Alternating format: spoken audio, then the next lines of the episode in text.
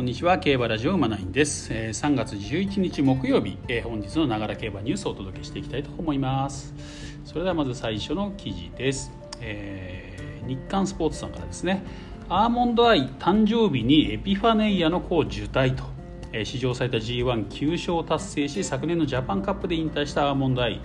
えー牝馬の6歳ですね。エピファネイアとの子を受胎したことが10日分かったと、え同日ねシルクホースクラブの公式ツイッターが発表したということでね。すごいですよね。自分のハッピーバースデーに受胎確認みたいなですね,、うん、ね慶応先のノーザンファームでねエコー検査を受診し受胎が確認されたと。いや早いですね。いやアーモンドアイって本当にすごい馬ですね。ついさっきついこの間までねあんなに現役バリバリで走ってたのにもう受胎してるっていうですね。これダビスタだったら不受胎になるパターンですけどね普通ね、うん、いやいやむちゃくちゃ優秀な馬だなと。どんな子供が生まれてくるのかっていうのがね本当に今からもう楽しみでしかないですよね,、うん、ね。エピファネイアとのね子供、うん、非常に楽しみだなと思います。はい。期待しましょう。では次行きましょう、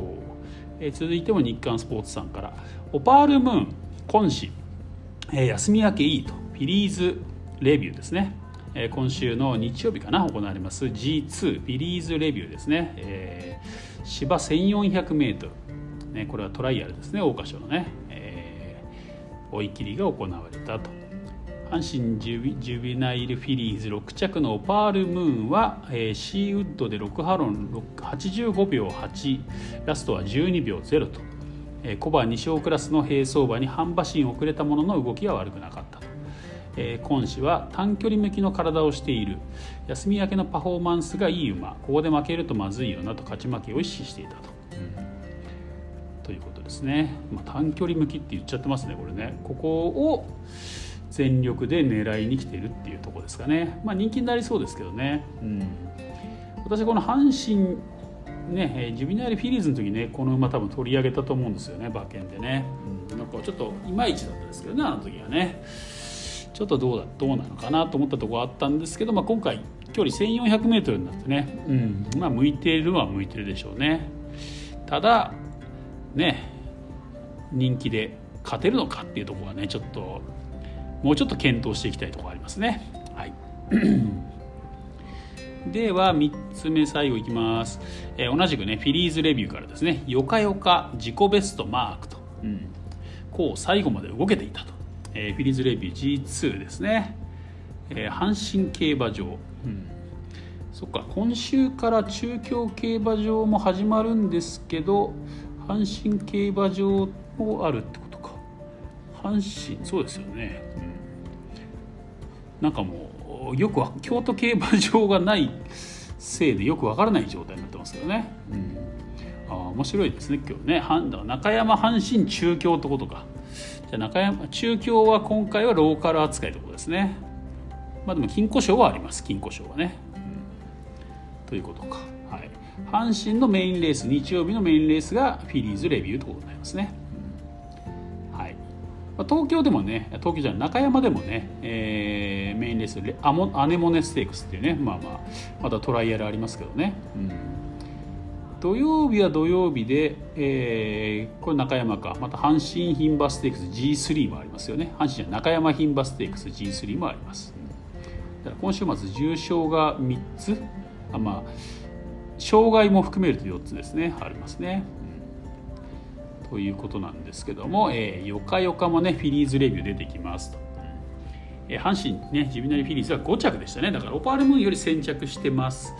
えー以来のよかよかは、えー3種類続けてね功を背に、えー立東販路で単走と。天こそ控えめに入ったが安城が軽く流すと一気に獅子の回転数を上げると。1ハロンごとに加速する理想的なラップを刻み4ハロン51秒63、えー3ハロン37秒2ラスト12秒1のね自己ベストをマークしたと。安城は動きは良かったですね。1週間前は最後にふわっとするところはありましたが今日は最後まで動けていましたと、えー上積みを実感すると、えー九州産ですけどそういうくくりの馬じゃないですよねと。今まで乗った九州産の中でも乗ったことがないぐらいいいバネをしていますよと舌を巻いたと、谷氏は、えー、ジョッキーには気合を入れておいてと言った、えー、無理をしたわけじゃないしね、え時計も出たし状態はいい。なんとかいいレースを期待大だと、うん、市の父である谷八郎厩舎からデビューした安城は思い思い入れのある厩舎ですし頑張りたいですねと腕まくりと、え熊本産初の JRA サラ系重賞 V へ、快挙達成で堂々と桜花賞に駒を進めてみせると、うん、デイリースポーツさんの元記事ですねこれね。はい。よかよかね、うん、よかよかね。なんかどっかでね一発ねやりそうな気するんですよね私ね。